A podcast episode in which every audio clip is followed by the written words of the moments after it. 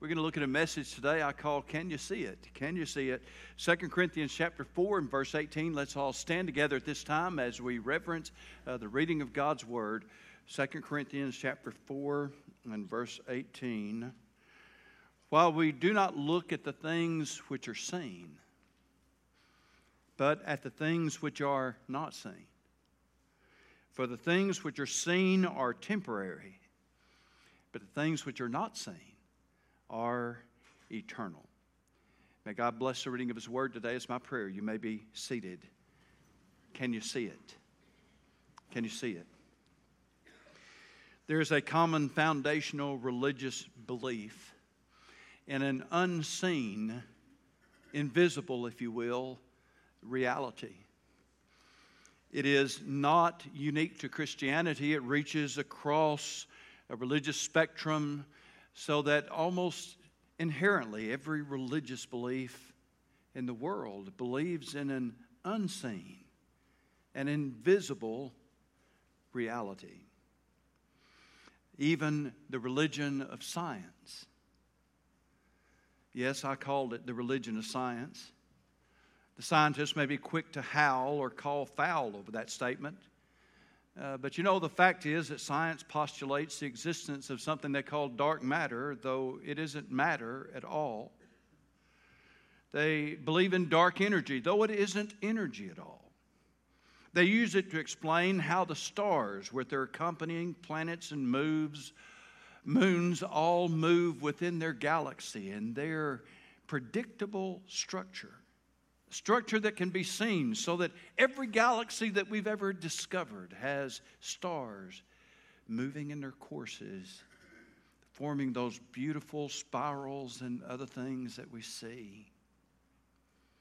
The reason they talk about uh, dark matter, of course, is because there isn't enough matter that we can identify in the whole universe to create enough gravity to keep the stars moving in their course. It's not it's not gravity. There's, there's not enough mass there. So they, they believe in dark matter, though they don't have any of it. They believe in dark energy as well.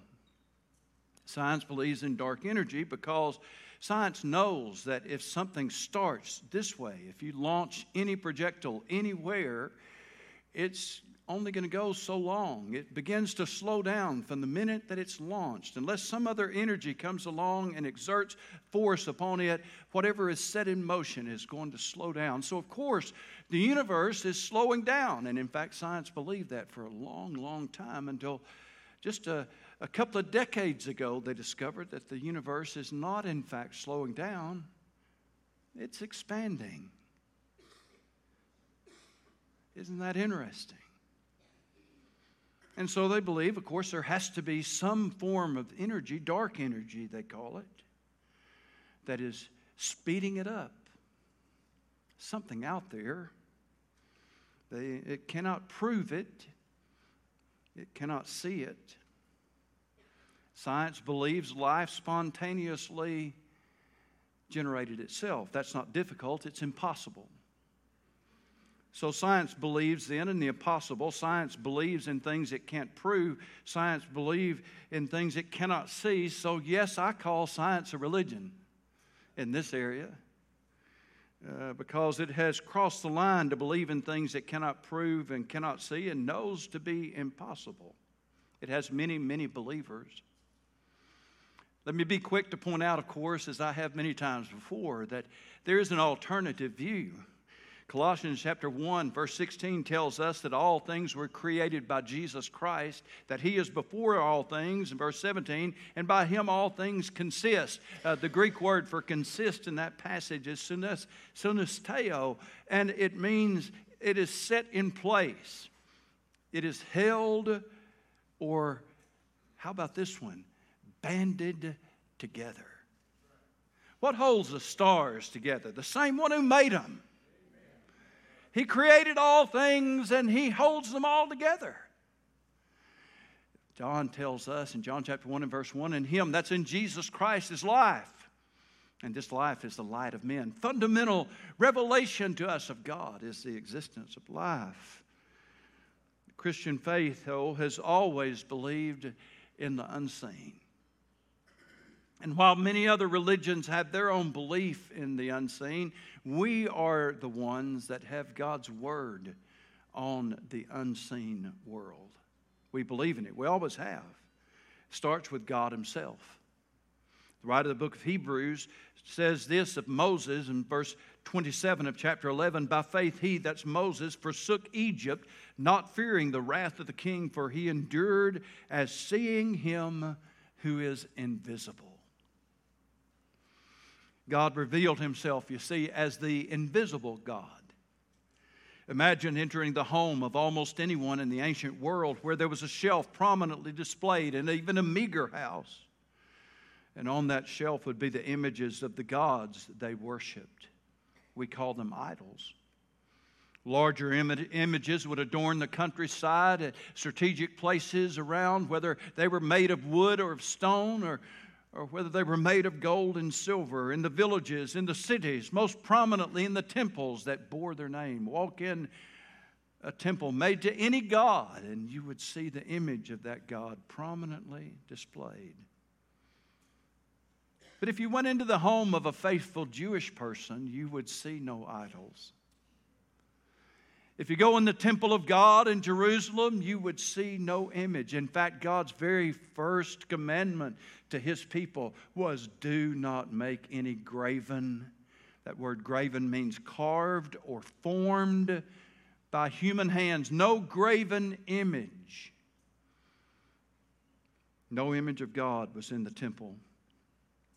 It's a foundational principle. You see, they worshiped the invisible God, the one true God.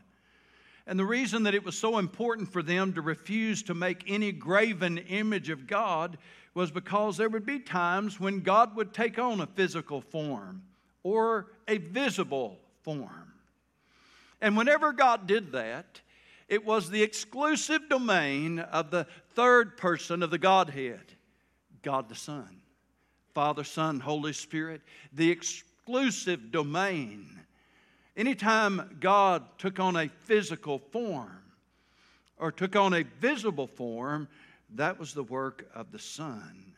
No image made by human hands could ever rival that magnificent manifestation. God refused to allow what He and He alone could do, and that is assume physical form. So that there would be a walking and talking, visible God that you could commune with. And even more importantly, who would die on the cruel cross for your sins and mine in our place. He was made a little lower than the angels, the writer of the book of Hebrews says, and yet he's crowned with glory and honor because he, by the grace of God, would taste death for every man. That's your God. And so God refused to allow man to make images, visible manifestations of him, because that was, that was what God the Son was going to do. Colossians 1:15 says that Jesus is the image of the invisible God, the firstborn over all creation.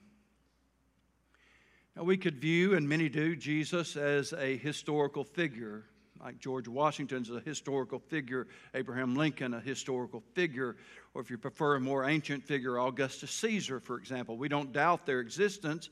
What they did is a matter of historical record, uh, but Jesus is unique among all other historical figures for one simple reason he's still alive. Amen? He's still alive. Oh, but he died. Yes, he did, but he didn't stay dead. He was buried three days later. He rose again. We serve the living Lord Jesus Christ. We see Jesus, the writer of Hebrews tells us. Yes, we do. And yet, our text today tells us that our faith still relates to things unseen, the unseen world. Now, Paul, in, in our passage here in in 2 Corinthians chapter 4 is talking about the subject of human suffering. That's something we see all too well and all too frequently.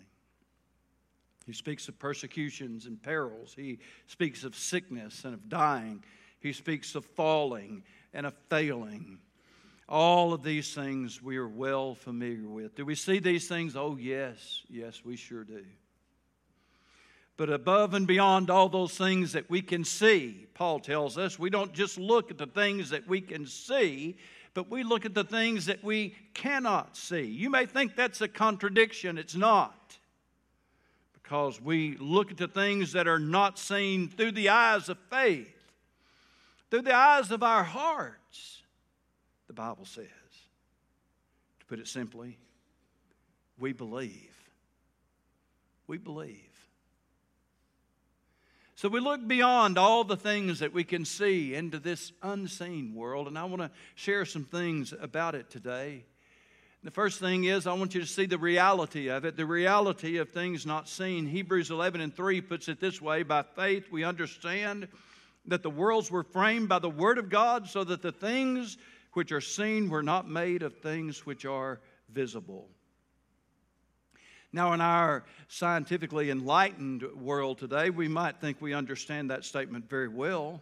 After all, we have discovered the existence of the atom, which was once called, and I, it may still be, I don't know, but it was once called the basic or foundational building block of all matter, so small as to be unseen, yet the atom exists and molecules exist.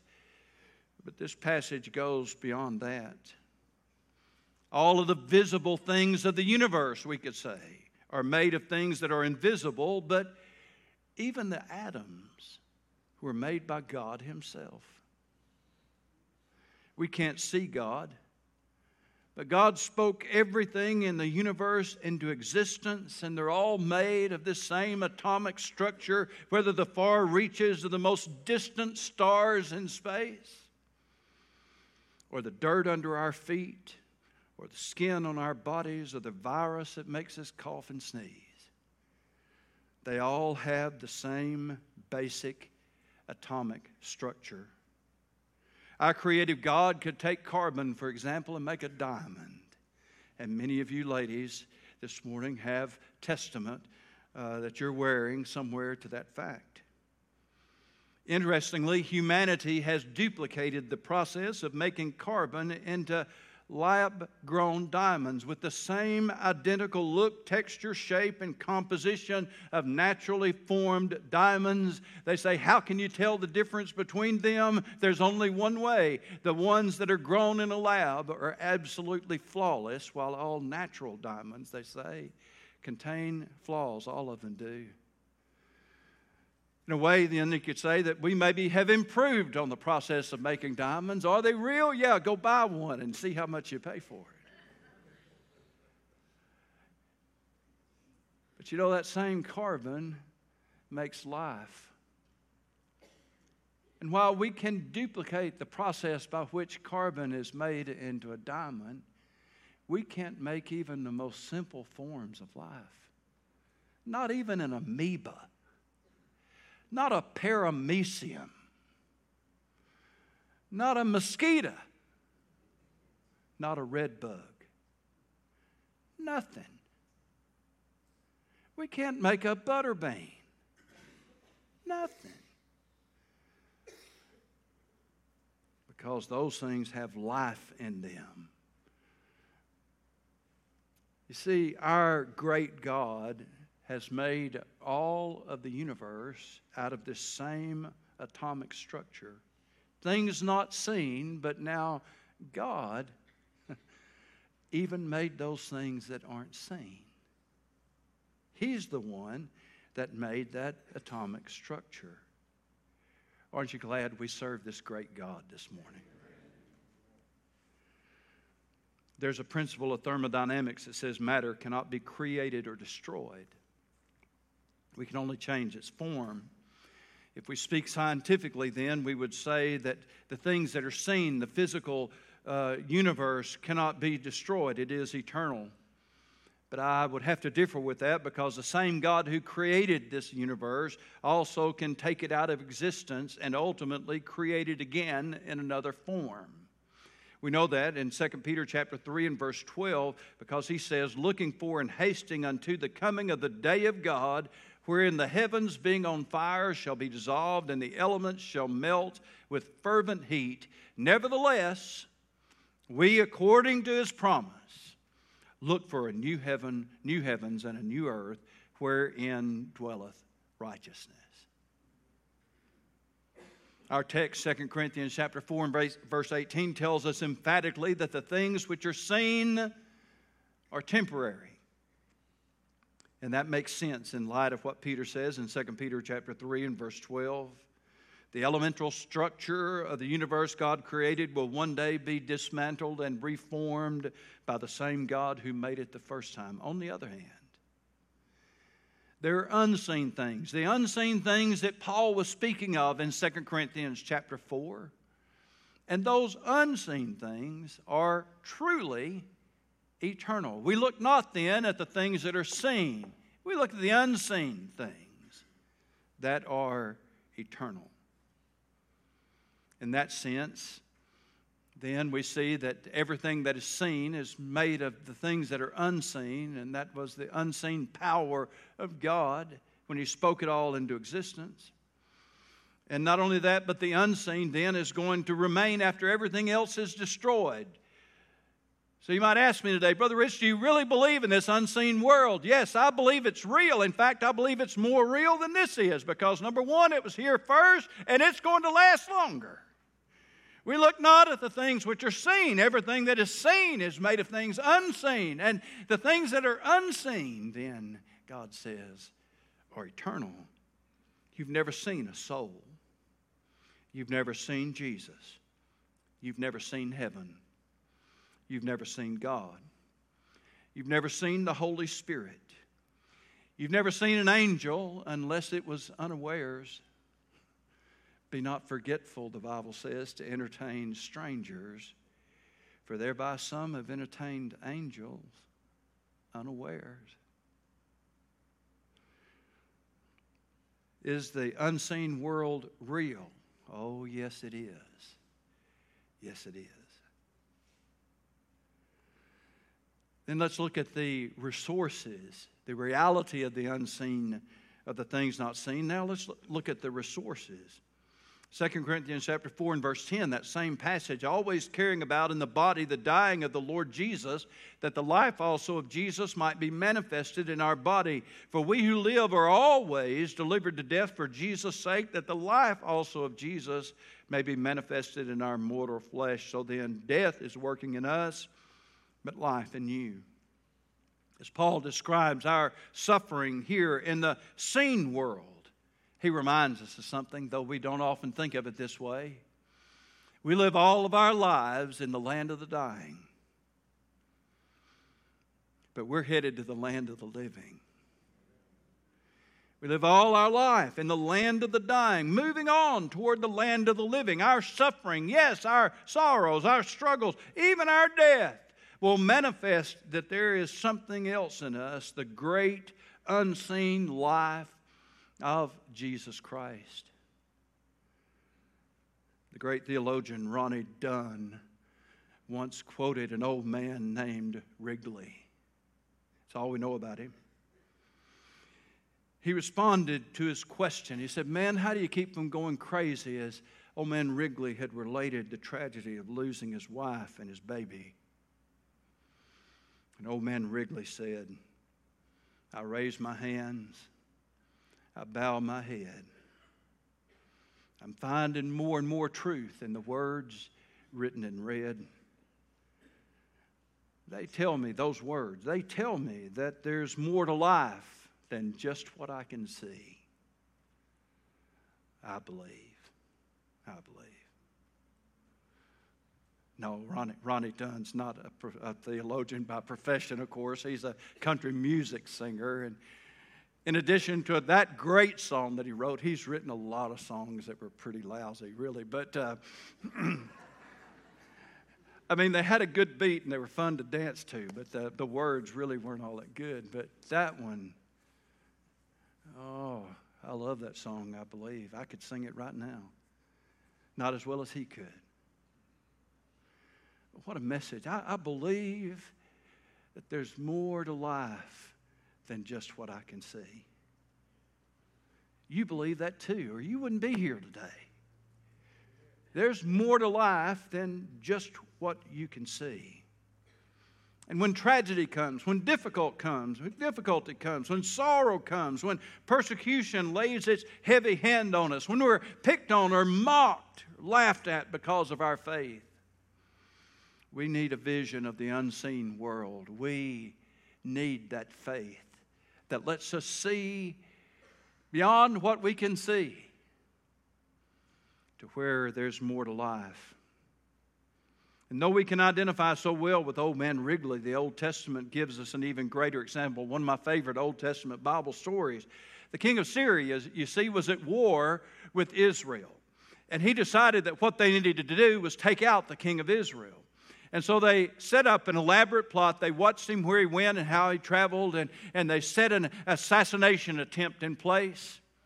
But the Lord God warned the prophet Elisha of what they were going to do, and the prophet Elisha warned the king. He told them, They're going to wait for you here, so stay away from you here. And he didn't go that way. They kept trying, but every time they'd lay a snare for him, a plot for him to assassinate the king of Israel, Elisha was warning him. Well, the king of Syria figured out, man, we've got a mole, we've got a leak.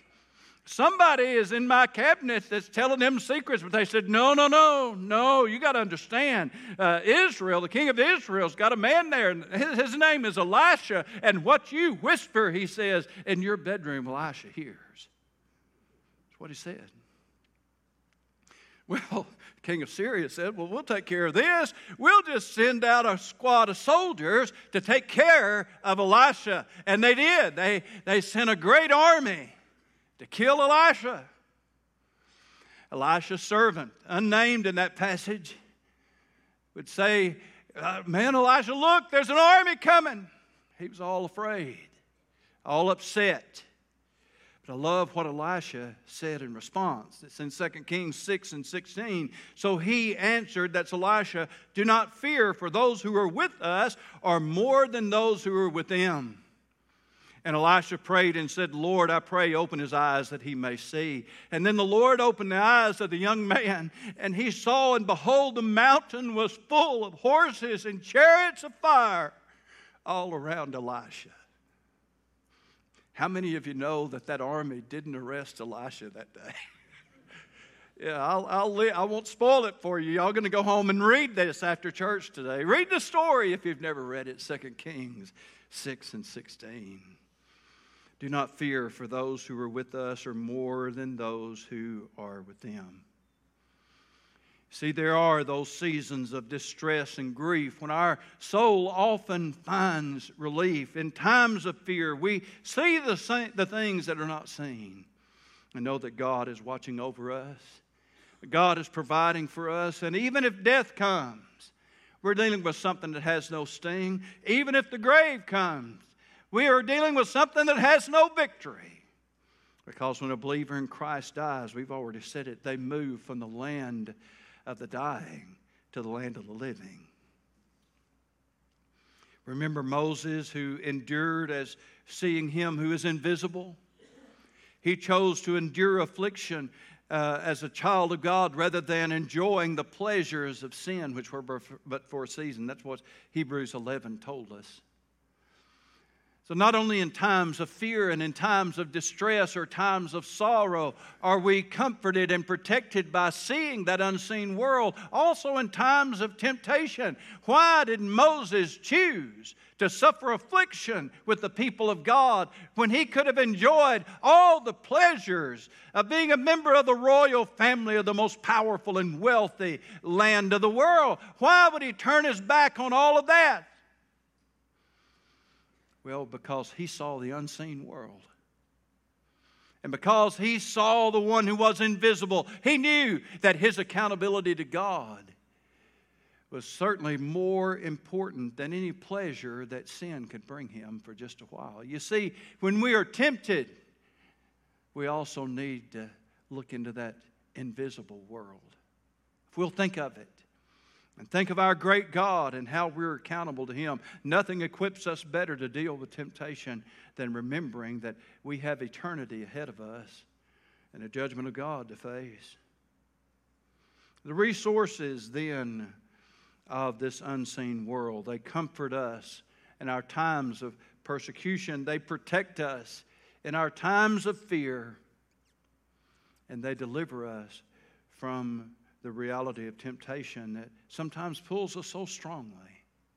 But all it takes is just to close our eyes for a moment and contemplate that unseen world. It's a powerful, powerful deterrent to sinful behavior. So we see the reality then of the unseen world. We see then the resources of the unseen world. Lastly, the resistance to the unseen world. We see it right in our text today. We do not look at the things which are seen, but at the things which are not seen. The great resistors to the unseen world. The unseen world is real, it has resources available to us, but it's difficult for us to get past what this passage calls the things that are seen. What we see, what we touch, what we feel, what we taste, what we smell, our senses. This is why so many religions substitute idolatry for worshiping the one true God. They want a God they can see and touch.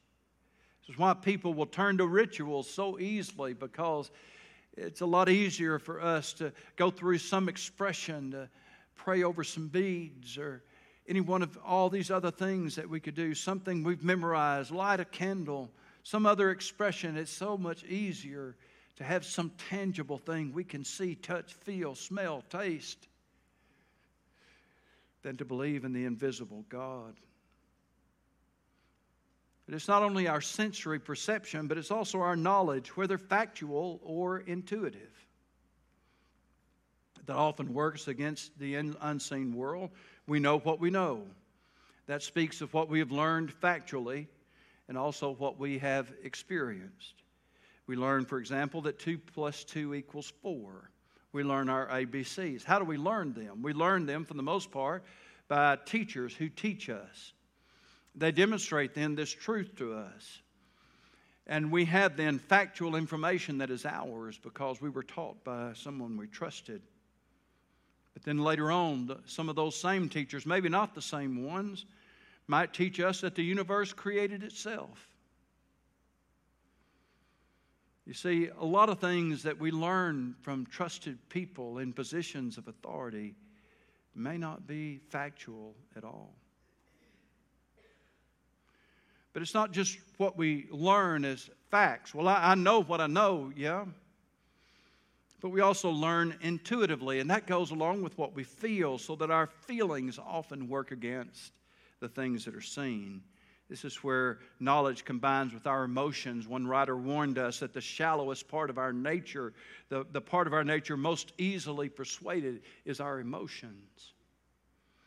God doesn't do his deepest work in our shallowest part. But they are powerful. We think and we feel, and when we put those things together, uh, that seems to make what we know come alive. I'll illustrate this today by ex- expressing something that I heard a man say who's long since gone on to be with the Lord, and I do believe he was truly saved. But he said it a lot, and I, began, I came to learn that he meant it a whole lot. He'd say, well, Preacher, I believe in a heartfelt religion. Now, you might say that, and you might mean something different than he did, but I, I learned that he meant it uh, just completely. You see, when he was feeling it, it was good. But when he stopped feeling, then it wasn't good anymore. If he could go into a church where he felt it, whatever it was, this is a good church. But if he stopped feeling it, he was down the road. That man had been a member of every church within reasonable driving resistance, some several times. A lot of people today, you see, are hooked on that same kind of feeling. That's why so many churches all over the country try to make sure that church always feels good. I'm going to tell you this morning church is not always going to feel good. If you come in here with a life full of sin and rejection and rebellion, you come in here lost and you leave out feeling good, I don't think I've done my job. I'm not here to try to make us feel better about living in rebellion against God. Church doesn't always feel good, it's not supposed to. What's our goal then? Well, Romans 10 17 says that the best faith cometh by hearing, and hearing by the Word of God. You see, God works through the Holy Spirit and through the Scriptures so that our faith grows. Because you see, we walk by faith. God doesn't do His deepest work in our shallowest parts. Our emotions so easily moved. There are times when you feel like going church, and there are times when you don't. There are times when you won't feel like praying. You won't feel like you should give. You won't feel like anything is making any difference at all. There are times when your emotions are absolutely going to overwhelm you. Our sensory perception then works against the resources and the reality of the unseen world uh, because we can't, we can't experience it in a sensory way. Our knowledge, whether factual or intuitive, works against the things sometimes that are not seen, but also our reason works against the things that are not seen. Rationality, the things that are not seen just don't make sense. We can't explain them. Oftentimes in our world, reason is presented as an alternative to faith, as if being a person of reason, well, I'm a rational person, so I'm not a religious person. But Isaiah chapter 1 and verse 18, God said, Come now and let us reason together, saith the Lord.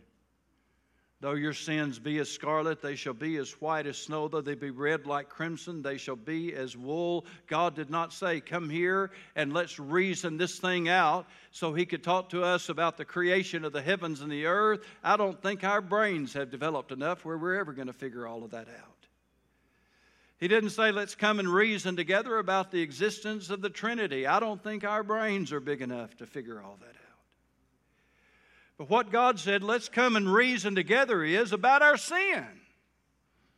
Because you see, that is the one thing that's going to have to be dealt with if we're going to have a relationship with the living God.